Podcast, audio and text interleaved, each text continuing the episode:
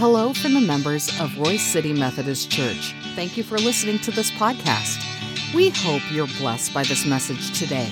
You're invited to join us for worship anytime. You can learn more about our worship options, locations, and how to get plugged into the life of our church by visiting our website, roycecitymethodist.life. Today, we hear from our senior pastor, Reverend Chris Everson. May God bless you as you listen to his word proclaimed. There's an excitement in the air.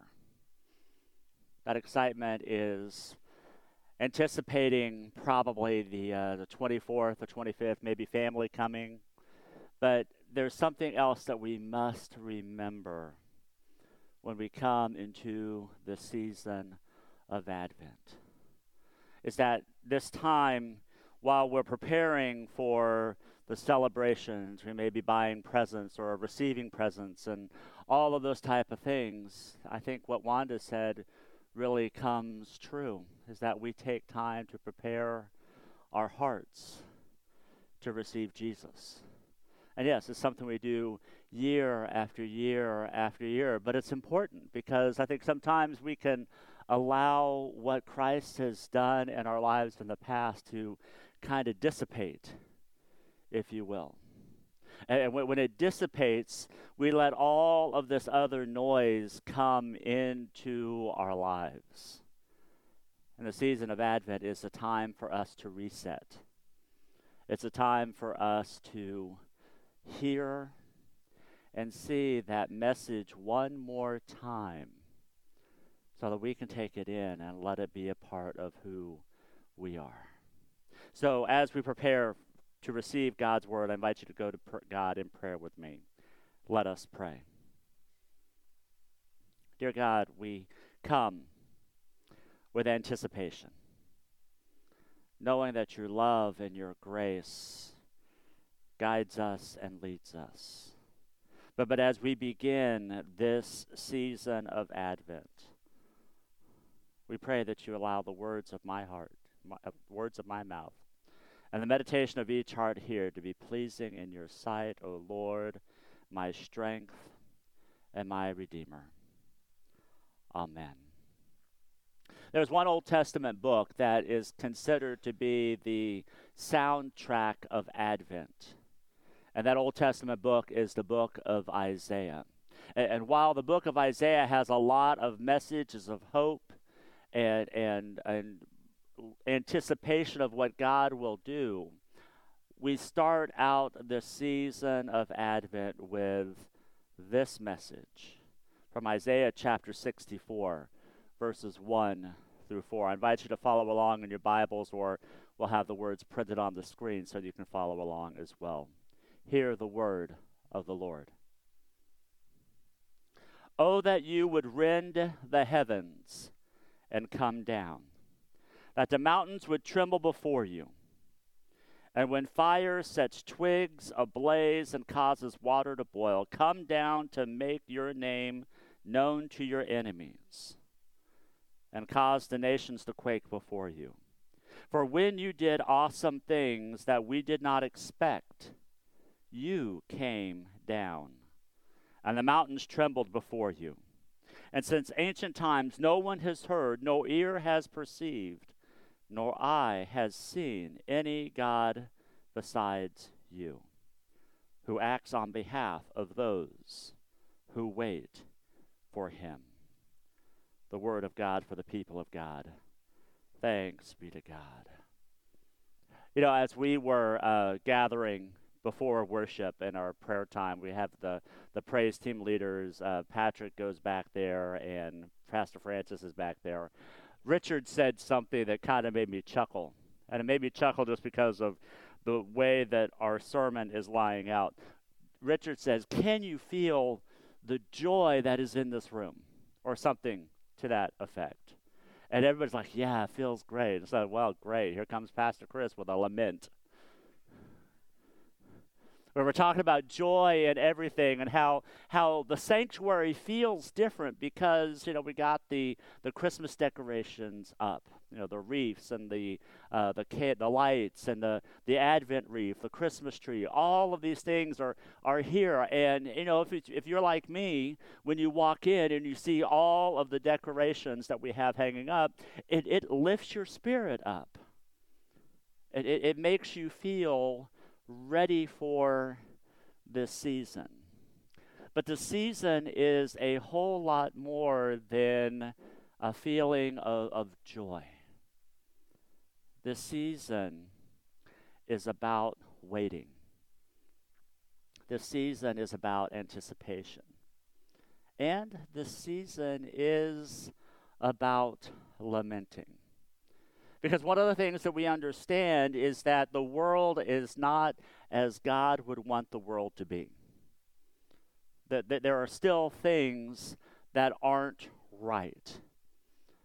You know, one of the things that I love to hear, and, and, and, I know it's it's starting to catch whenever I hear people talk about it. You know, the kingdom of God is right here and right now. But but we live in a world where the kingdom of God is here, but it's not quite here.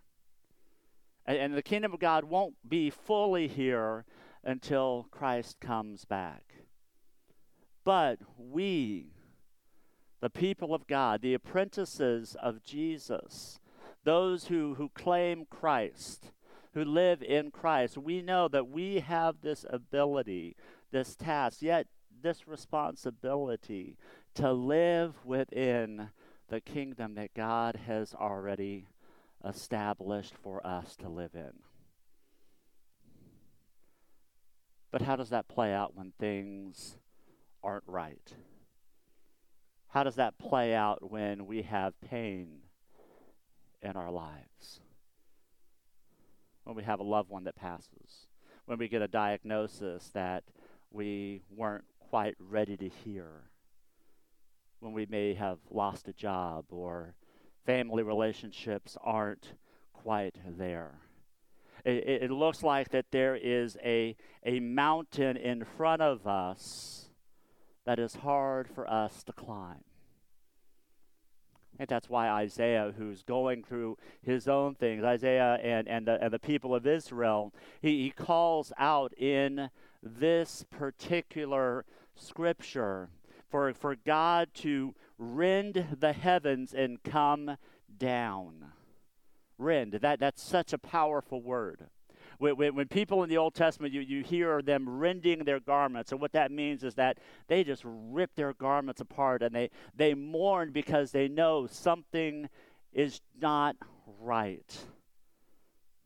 Isaiah is saying that to God and, and, reminding his listeners of that. God, we want you to, to rend the skies and, and come down and be the mighty God that we know that you can be. But then he follows up with, with another word. He says, But we know that you're going to do it in an unexpected way. See, Isaiah is, is calling back on the traditions of the Israelites. First and foremost, we, we see an image of a mountain where Moses goes up to receive the Ten Commandments and he goes up there, and the Israelites are, are waiting for him, and they do their own things. They, they build a, a, a calf made of gold, and, and Moses comes down, and the power of God follows him, and, and, and they see that power of God as they continue to follow through the wilderness. There's another mountain story that I think Isaiah is playing off of here. He, he's looking at Elijah, who, who Elijah had a powerful moment with the prophets of Baal on Mount Carmel. And, and he called the fire of God to come down to accept his his offering and the pe- prophets of Baal were destroyed and Jezebel the queen at the time was very very upset with, with, with, with Elijah and threatened to kill him so Elijah takes off and he runs to Mount Horeb also known as Mount Sinai, where Moses made this appearance, where God made this appearance to Moses. And I'm sure Elijah was saying, you know, if, if I get back to Mount, uh, Mount Sinai or Mount Horeb, I know that God will appear in a mighty way and I will feel that presence. But God doesn't do that at Mount Horeb. We see that in, in Kings 19, verses 11, 12, God does this. That a great, powerful wind tore the mountains apart, rended the mountains, and it shattered the rocks.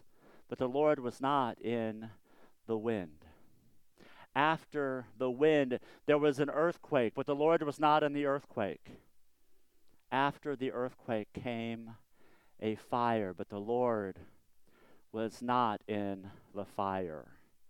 And after the fire came a gentle whisper.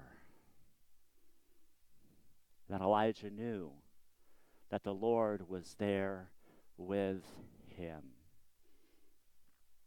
I think we come to the season of Advent in that respect, in, that mind frame that, that when we come, we expect God to do the exact same thing, the exact same way that He did before. But that's not who God is. God is not a God who repeats things over and over again. God also comes and does a new thing something that will spark our hearts and minds. And we celebrate during this season, during this time, that God did something incredibly new. And that is having a baby being born in Bethlehem.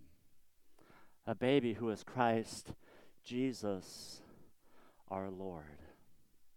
To, to, to live as one of us, to experience the ups and downs of life, to know what pain is.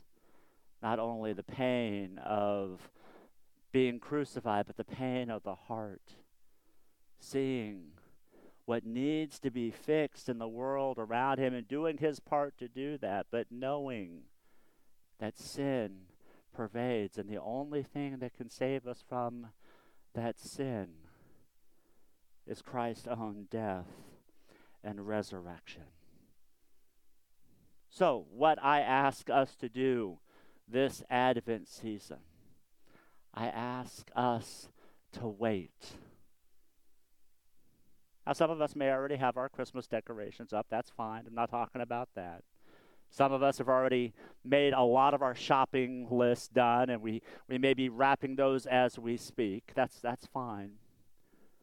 But I think God is calling each and every one of us to wait and to listen.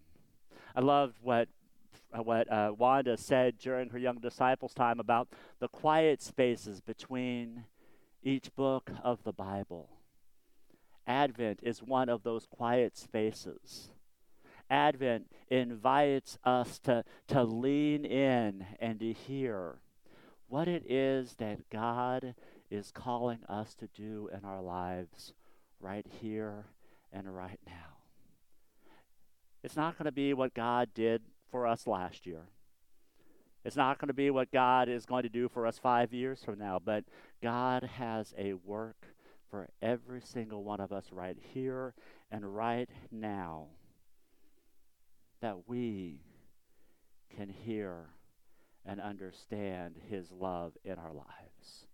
I think the most impressive and shocking thing about Advent right now is that how God answers our prayers, but God has a way of doing that that will completely blow our minds.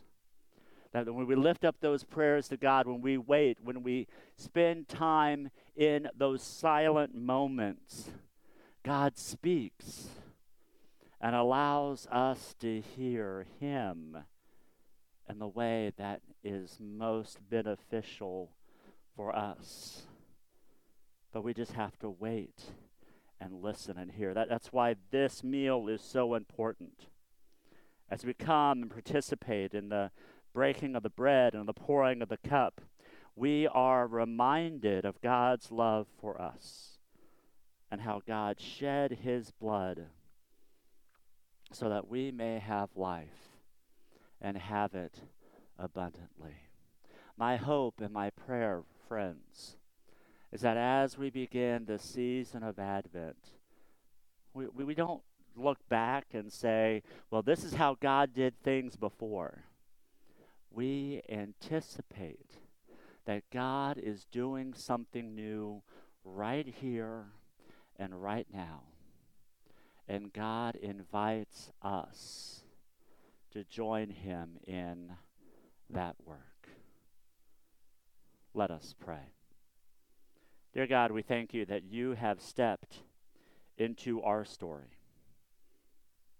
And while sometimes we want that story to be clear and, and actionable and something that we can fully hold on to, we know that's not how you work. You give us what we need for today to experience your love today.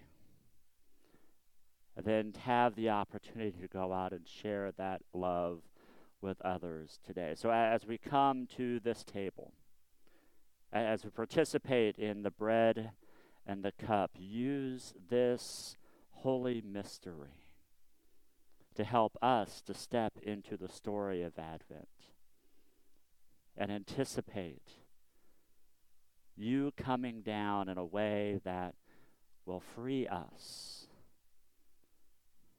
into joyful obedience. And we pray all of this in Jesus' name. Amen.